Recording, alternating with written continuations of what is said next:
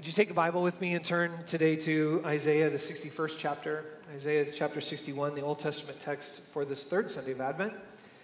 It's Isaiah 61, verses 1 through 4, and then verses 8 through 11. If you're present with us today and you're able, I'd invite you to stand in honor of the Lord's word today.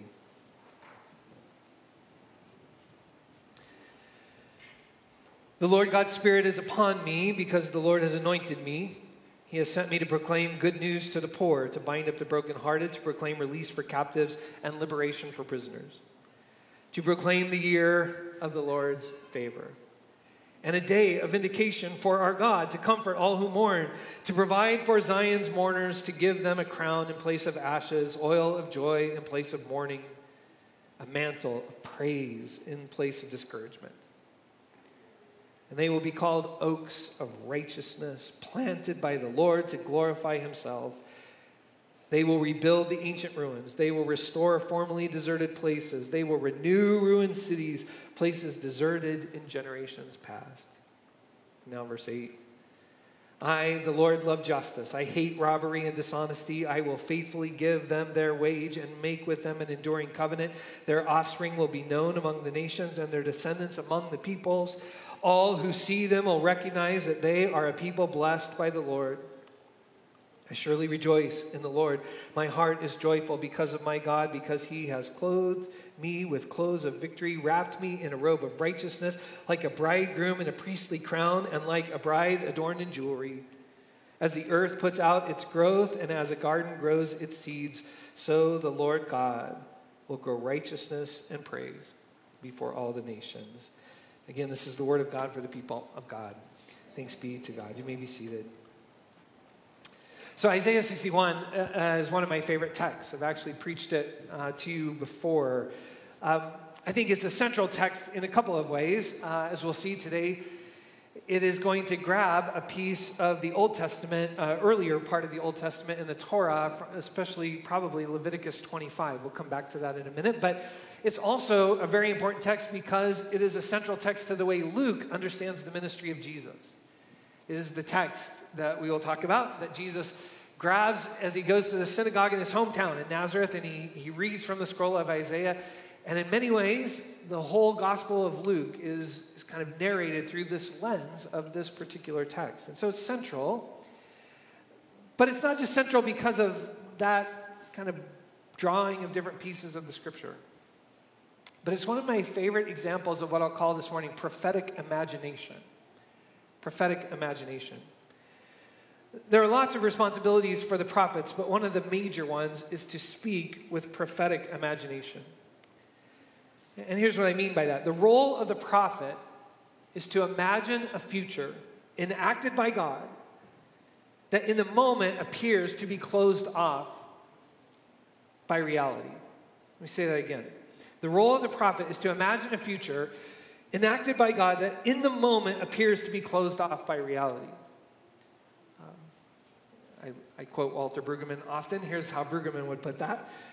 He would say the task of prophetic ministry is to nurture, nourish, and evoke a consciousness and perception alternative to the consciousness and perception of the dominant culture around us. That was really well said. I said it simpler.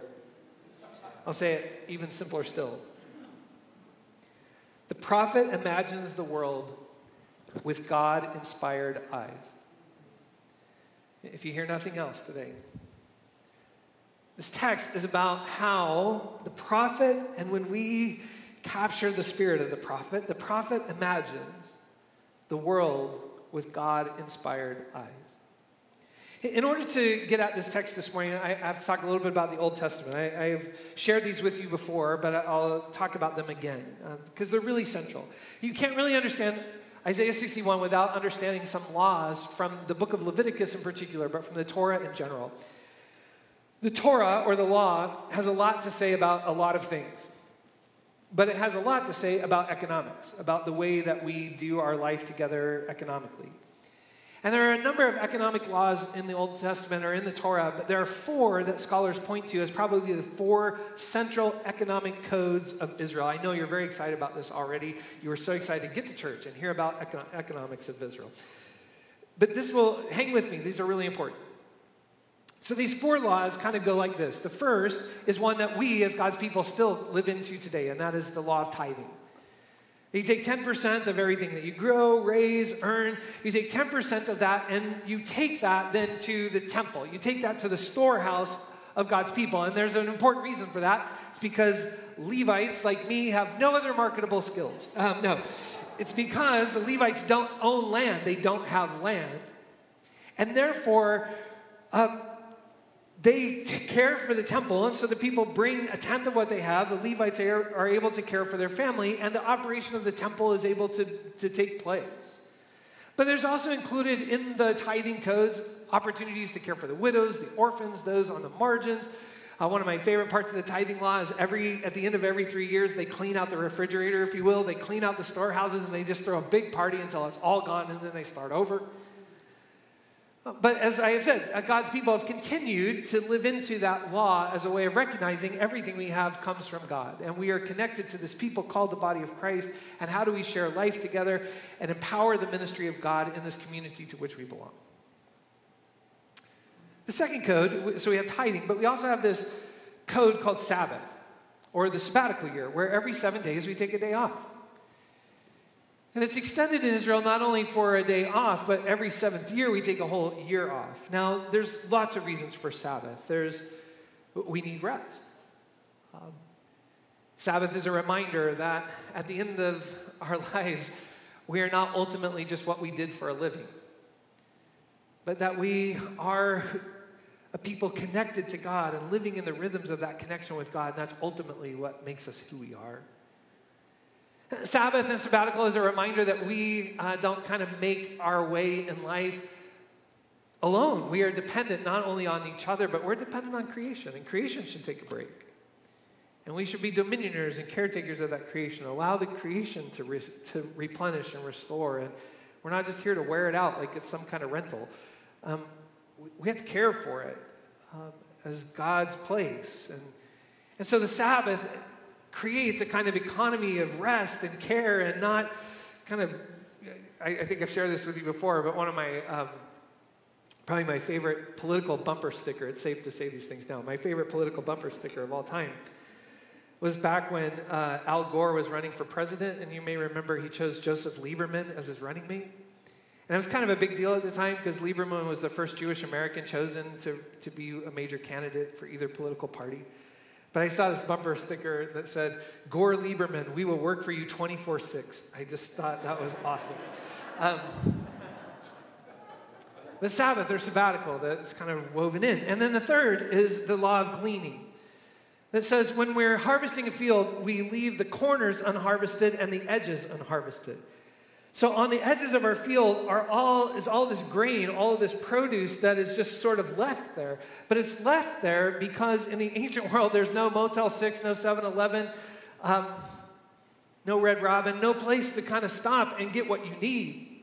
No grocery store. And so wanderers, sojourners, aliens, those who've been oppressed and are moving through the land we are already ready for them to practice hospitality. There is gleanings of the field. If you read the book of Ruth, Ruth and Naomi survived because of the gleaning law as they are moved from one place to another. And so those three laws are really important. And I, it would be wonderful. We should have conversations about how that gets kind of lived out, how the spirit of those laws can get lived out still in our life as God's people. As we not only care for this community that we belong to as God's people, as we participate in rather, regular rest and connection and allowing the land to rest and how we think about hospitality towards the outsiders and being prepared for that. I mean, there's lots of goodness there. But the fourth law is the one that's really central to Isaiah 61, and it's found in Leviticus 25. It's the law of Jubilee. It's a law that says every seven years we take a year off and if we have seven, you know, a complete number, seven's a good number. If we have seven cycles of those sabbaticals, we get 49, which is not a very exciting number, but 50, cool number. And so at the end of these seven completion, uh, the, the completion of these seven cycles of Sabbaths, we'll blow the trumpets, which in Hebrew are called jubals. We will sound the jubal, we'll sound the trumpet, and we will proclaim a jubilee. Now, here's the cool part about Jubilee It is as though God takes the etch a sketch of the economy and everything that has happened over the last 49 years and shakes it really good, and we get a do over. And everybody gets to start over. So people who are in prison, most often because of debt, get released. And people who owe debts get forgiven. And most particularly, people who have lost their land get their land back.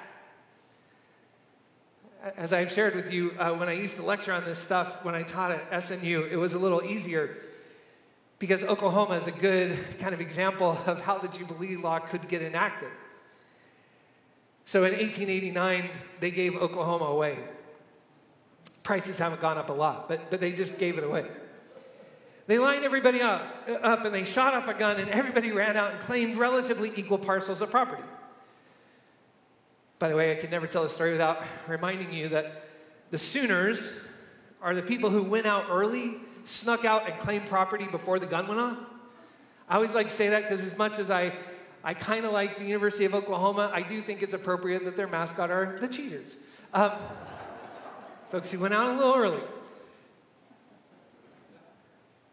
But everybody goes out and gets land. Well, historically speaking, that's 131 years ago which in the scope of history is not all that long ago. But the families who claimed that land, they do not land, own that land today, right? The vast majority of them. Because what happens? Well, the Dust Bowl era came along, and people lost their land and moved to California to pick oranges. And then a couple of guys struck oil and bought up the whole state. Um, and people then who had an ability to make life work had to find some other way to make life work. But in the ancient world, where land is the only form of capital that you have, if you have no land, you have no future. And so, what would happen is a dust bowl or water would run out, or we would make unwise decisions and we might lose our land, and somebody else has it, and now we're sharecroppers on that land. But here's the cool idea of Jubilee. Say it's year 34 or so, we can say to our children, don't give up. Only 16 more years, and they're going to sound the trumpets. And we'll get our land back. So don't despair. Keep having children because we're going to need some workers. Yay. Keep having children, keep working hard, keep flourishing because there is a do over that is coming. And we will get to start over. Now we know that Israel followed religiously tithing, Sabbath, and gleaning. But as far as we know, most scholars would argue the Jubilee law was never enacted. It just hangs there in Leviticus 25 as a really good idea, or at least a really revolutionary idea that never quite got put into action. Now, why? Well, you don't have to be super smart to figure this out. Usually, if you get to have if you start acquiring land and you begin to build up more wealth, usually you have more power and more say in how the society operates. And the more you have that and you begin to think about having to sort of give that back or give that away, the more you think that's a really bad idea. And the more difficult it becomes to have that kind of cultural do over, if you will. And so what happens by the time we get to Isaiah 61 and the people have come back into exile in Babylon and now have come out into Jerusalem, it's as though the prophets begin to look back and say, here's part of the reason we ended up in exile. Because we decided to operate like all the other nations. God wanted us to be the kind of nation that would enact these moments of sort of grace, of starting over, of giving those who have no ability to get out of their poverty an opportunity to do that. That's the kind of nation we were supposed to be, but we didn't do that. And so we have fallen, we played the other game, and now we lost that game, and now we are on the bottom trying to get out, and we have no hope in future, but God gave us a hope in the future. Woo, yay. But here they are, now in the rubble of Jerusalem. Are you with me? And they get to Jerusalem, and they're so excited to get home, as we've talked about, but there's no home there. And so I can just imagine them just kind of wandering around, kicking rocks, looking at burned out old places, and having no idea how in the world to start over. Where do you even start? It's a mess. God delivered us and we thought we have a future, but now we're here and we realize we have no future. There's nothing here. And so what happens? The prophet grabs this idea of Jubilee, stands up and says, Yo, hey, woo, ha ha ha, listen up. The Spirit of the Lord is upon me because He has anointed me to proclaim good news. Release to the prisoners, recovery of sight to the blind, to let the oppressed go free. Hey, this is the year of Jubilee. This is the year of the Lord's do over. This is the year of the Lord's favor. Now, you're not very excited about that, but it's really cool. It takes prophetic imagination. Here, if you're still with me, here's what I want you to see. When the people looked at Jerusalem, all they saw was rubble, brokenness, no ability to move into a future. The prophetic imagination looked at that and said, Oh no, oh no, this is God's do over. Yay! This is God taking our life and saying everything that has gone before does not have to determine now what is going to happen in the future. We get to start over. Who's with me? Woo, come on. This is a day of joy, not a day of sadness. This is a day when all that has come before has been put away, and now what remains in front of us is the new thing God wants to do. So if you have your Bible still open, I just want to show you what happens here in verses 1 through 4. The prophet, with his prophetic imagination, says, Hey, God is giving his people a brand new start. The Spirit of the Lord is upon me to anoint that, to, or to pronounce that, to proclaim that. Verses 5 through 7 that we didn't read is really, if you read it this week, is a vision for the future, a vision of a future of blessedness. They'll no longer be viewed as, as the people who live in rubble, but they'll be called priests of the Lord, people who know the Lord so well and have been redeemed by the Lord that they can now represent the world to God and they can represent God back to the world.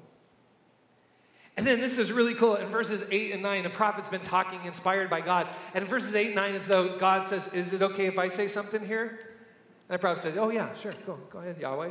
Um, and God says, I, Yahweh, love justice. I hate robbery and dishonesty. I'll give them their wage. But God makes promises in verses 8 and 9 that He will fulfill this covenant that He has made with them. As the prayer that we saw in Thessalonians that I pray so often says, essentially, this one who has started this good work, He is faithful and He will not stop until it's finished. And then verses 10 and 11 are rightly then now the people who started in weeping and sadness and kicking rocks around, not thinking there's any future, now sing with joy. And there's a response of joy from the people because now they realize, oh, yes, God has not abandoned us. This is now God's do over, and we have a hope and a future moving into life.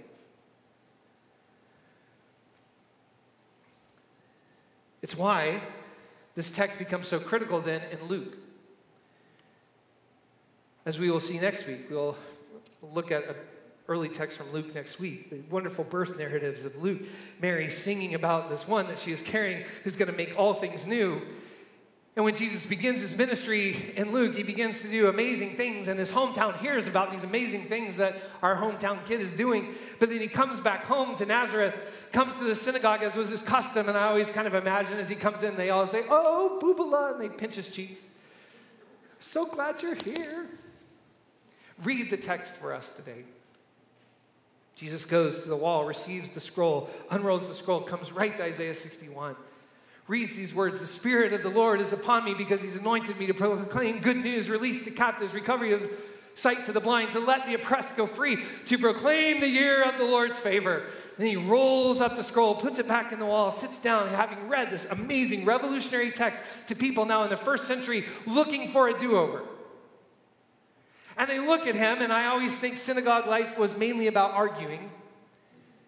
So I always think in this moment, they expected Jesus to say something like, When do you think the year of the Lord's favor will come? And somebody can say, When the Romans are dead. Grab a sword. The eyes of all are fixed on him. They can't believe that's the revolutionary text that he chose. And then he says the craziest thing today, these words are fulfilled in your hearing. That sermon went so well for a while and then went so bad in a hurry. We don't have time to talk about that part today. But Luke narrates the entire ministry of Jesus as the one who comes and gives people a do over, sets them free from the bondage of things that have held them captive. And this is the year of the Lord's favor. Jubilee has come. The past no longer matters, it's God's future that now determines all things. And so, as we think about Jubilee and, and the prophetic imagination, I want us to recognize this morning that Jubilee is spiritual. However, it is also concrete, material, and economic. Jubilee is spiritual, however, it is also concrete, material, and economic. I don't want to dismiss the spiritual aspect of the Jubilee that Jesus proclaims in the lives of people. For part, an, um, an important part of Jubilee is that the grace of God speaks into the lives of people, that God does not hold our sin against us. That as we love to sing, His grace is greater than our sin. Amazing grace. How sweet the sound. That took a wretch like me and gave me a jubilee, a do over, made all things new. And so please hear me, I, I don't want to dismiss that. But I don't think we take Jubilee seriously enough if we just proclaim it, at, proclaim the part of it that is about setting things right with God and we miss out on how revolutionary Jubilee is. For I'm convinced that if all Jesus' ministry in Luke was about, was about going around to people and saying, you know your sins, they're forgiven. It's okay.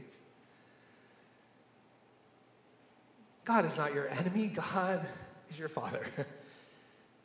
God has mercy on you. I do not think Jesus would have been crucified that message is not all that offensive. I promise you, I will not get bad emails for preaching that. Jesus got crucified because he encountered blind people and he didn't say to them, Oh, your sins are forgiven you. He healed them of their blindness. He didn't say to the paralytic, Tough luck, dude. Bad things happen. But your sins are forgiven. No, here's the deal your sins are forgiven, and get up off that mat and go walk.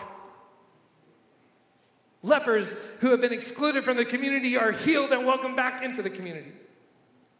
Tax collectors who have violated the very trust of who we are as a people are not only forgiven, but welcomed to the table of fellowship.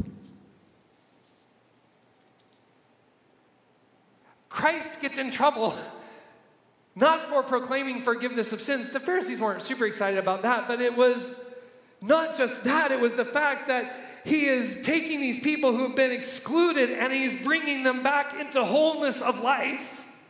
And that is upheaving everything. Because we are not in trouble when we proclaim forgiveness of sins. We are in trouble when we say it is time for all things to be made new, for people who have no future to have a future. And that's why Jubilee is not is concrete, material, and economic, and then why it's difficult, costly, and risky. For things to be made new in our homes and in our lives and our communities is hard work and it's challenging and it takes incredible risk. So I was thinking about using an illustration this week, and then I thought, no, I'm not going to do that. And now I think, yeah, I'm going to do it. But I'm going to give a caveat here and say, this is an illustration. And illustrations are not worthy of emails. Because um, I'm just, just, I'm not talking here, I'm just talking. But I've been fascinated by a conversation, in part because of the other part of my life, I've been fascinated with a conversation about in this transition of administrations. Well, the next administration, one of the thoughts is in a time where there's economic stimulus needed, will they forgive student loan debt? Right? And so there's talk about maybe we'll forgive student loan debt up to $10,000 or maybe up to $50,000 or maybe just all of it. And what's fascinating to me is not, and please, I'm, the, that may be a great idea, that may be a stupid idea, but it's a kind of Jubilee idea, right? We're agreeing? It's forgiving somebody their debts. But what's fascinating is to read articles about how irritated and angry it makes people to think about it. For some people think, well, it's a good idea, but it's not enough, or it's a good idea, but it helps the wrong people. Or it's a terrible idea. All it does is foster making bad choices for the rest of one's life. Or me, who's already paid off my student loans, there is nothing in this for me. the stupidest poll I saw this week was they polled people who had student loan debt, and 97% of them were in favor of this idea. No way.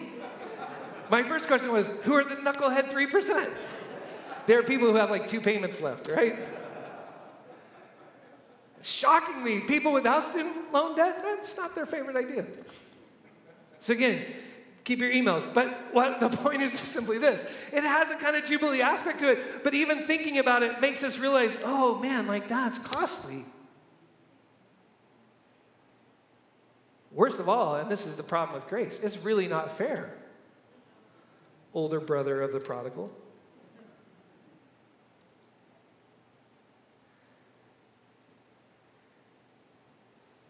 It's difficult and costly and risky. It, it, it's difficult to think through all of its implications. But Jubilee requires instruments, a people who have the God given ability to see others through the lens of hope. Let me say that again. Jubilee requires instruments, a people who have the God given ability to see others through the lens of hope. Part of what I want you to see in this text is there's a side of this text that says it's such good news if we are people with great debts and who need a do over to hear the proclamation of good news of grace in our lives. But part of what this text is about is about a prophet who has been empowered by the Spirit to not see Jerusalem as a pile of rubble, but to have the eyes inspired by God to see the new thing that God is doing in Jerusalem. To see through the lens of hope. And it's nice to have people around you who see reality well. I'm not sure you need the, I'm not sure you need the Spirit of the Lord to see reality well. Some of you are really good at seeing reality. And love to even include that in the chat page today or the chat section today. Seeing reality, seeing what is wrong with the world, does not require the Spirit of God. What is required for the Spirit to do is to give us divinely empowered eyes to be able to see those who can only see themselves as broken, but we are able to see and proclaim into them the reality of God's new creation work in them. It's why I love this language of new creation, and not just because it fits well with our alphabet, and not just because NCC works well with it. But I'm obsessed with this idea of the new creation because Genesis begins with creation and Revelation ends with the recreation, with the recreation, the creation made new.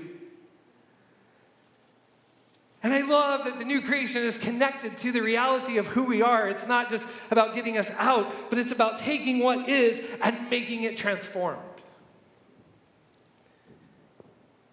And I love that the new creation is an invitation for us to be empowered to see and to participate in God's desire to take what is broken and make it His, make it transform. I think I've shared with you in the past that I, I don't watch a lot of reality television. Um, I don't know what, what the issue is for me. The voices are nice. That's, that's good to hear people sing well. Um, the baking stuff is kind of cool, right? That's kind of cool. I don't really care who's in that mask. I've, I've survived without Survivor. Um, I, am not worried about who's going to get the rose next week or whatever. Like, that's just not been my interest. But there is one form of reality television that sucks me in. And it's that whole HGTV kind of stuff. And it's not because I'm good at any of it. In fact, that may be why I'm, I like it. But I love those shows where they're able to kind of flip things over, where they're able to make stuff. I mean, I, I do think Chip and Joanna Gaines, they're amazing, right? And what I think is amazing is Joanna Gaines' ability to walk into a really bad house and go, well, if we just take out this wall here and lift this ceiling here and we put shiplap everywhere, everything will be great, right? And then Chip has the ability to do it. It's incredible, right?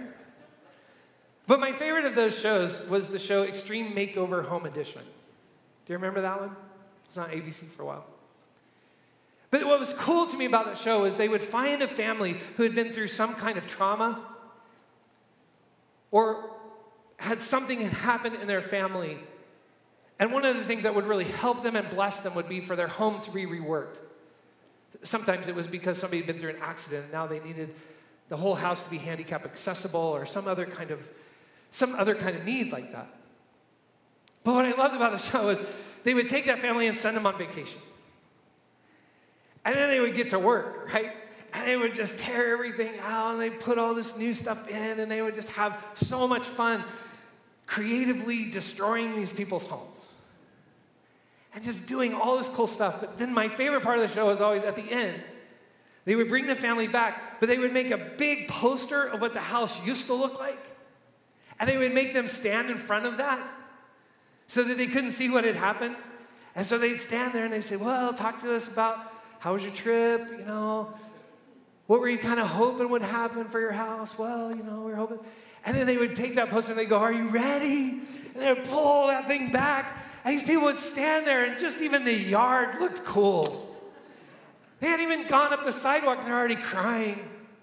And they open the door, and they get to see all the new entryway and bathtubs and ceiling fans and all the stuff. That, and they just sob as they go through the house, right? Like, it's such a good show. I would just sit there and cry. I think this is so good. Tell them what a mess our life is. Tell them to come. So great. And what that show always reminds me of is that there is there's so much joy in receiving the new.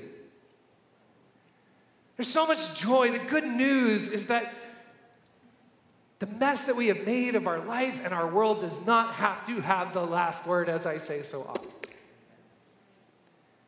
And there's so much joy that comes when everything is made new. But here's what this show, here's what I love, was not just those who were receiving the joy of receiving the newness, it was the joy that you could see in the faces of those who got to do this for a living. Like, how fun is that? How fun is it to get to be the people who say, Are you ready? Here's what we imagine for you in life. Oh, what joy to have the ability to see what that person's life and their home could be and then be able to speak that into existence. Brothers and sisters, good news today, and the reason we light the candle of joy today is because God loves us too much to let the rubble of Jerusalem, the sin of our lives, have the final word. He keeps working to make us new. And if you're here this morning or online this morning and your life is a mess, the good news is God is really good at etch a sketches, giving them a good shake and proclaiming a year of the Lord's favor and giving us do overs.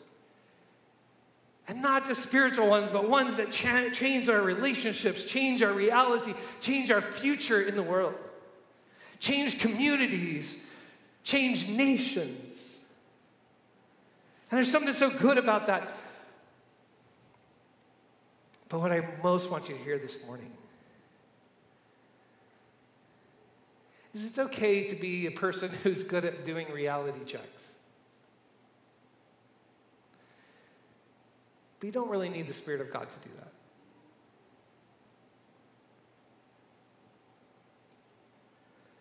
What our world needs most today are people gifted by the Spirit to have a prophetic imagination. And can I say thanks for some of the leash that you have given us? Um, it was fun to preach this sermon just a little while ago at Middleton. It is a joy for me to get to be part of that community and say, we don't get to do, it would be great to do like this instantaneous reveal, the complete home makeover. Um, but God is doing new things there. And, and it's so fun to speak imagination of what God might do in that place by His grace. And it's so much fun to get to do that with you here. It does not take the Spirit of God to assess reality. But how desperately our world today needs people with the God inspired eyes to see those the world have pushed aside and proclaimed worthless, done, no hope, no future, nothing good ahead And to be able to be the instrument through which God proclaims, beloved, child of God, great hope and future, new creation. For there is joy in becoming a new creation. But there is also joy today in getting to be the vessel through whom the new creation is announced in the lives of people. Would you pray with me? I'd like to pray a kind of prayer for joy upon us today. Almighty God, you have invited us to run toward joy, to endure for the sake of your joy, to weep now knowing that joy is coming. Our joy, like yours, is found in a world set right. That joy does not come easily, it comes through labor pains. It is received through suffering. It is waited for with patience. We rejoice that Christ is making all things new. We rejoice that because Christ suffered, sin and death have been defeated. We rejoice in expectation of the great wedding feast. Forgive us for our tendency to complain and not rejoice. Deliver us from the temptation to become cynical and despondent. Help us discern between eternal joy and temporal pleasure. May our joy draw others to you, and may our joy not be complete until all others share in the joy of your reconciling love. And all God's people said,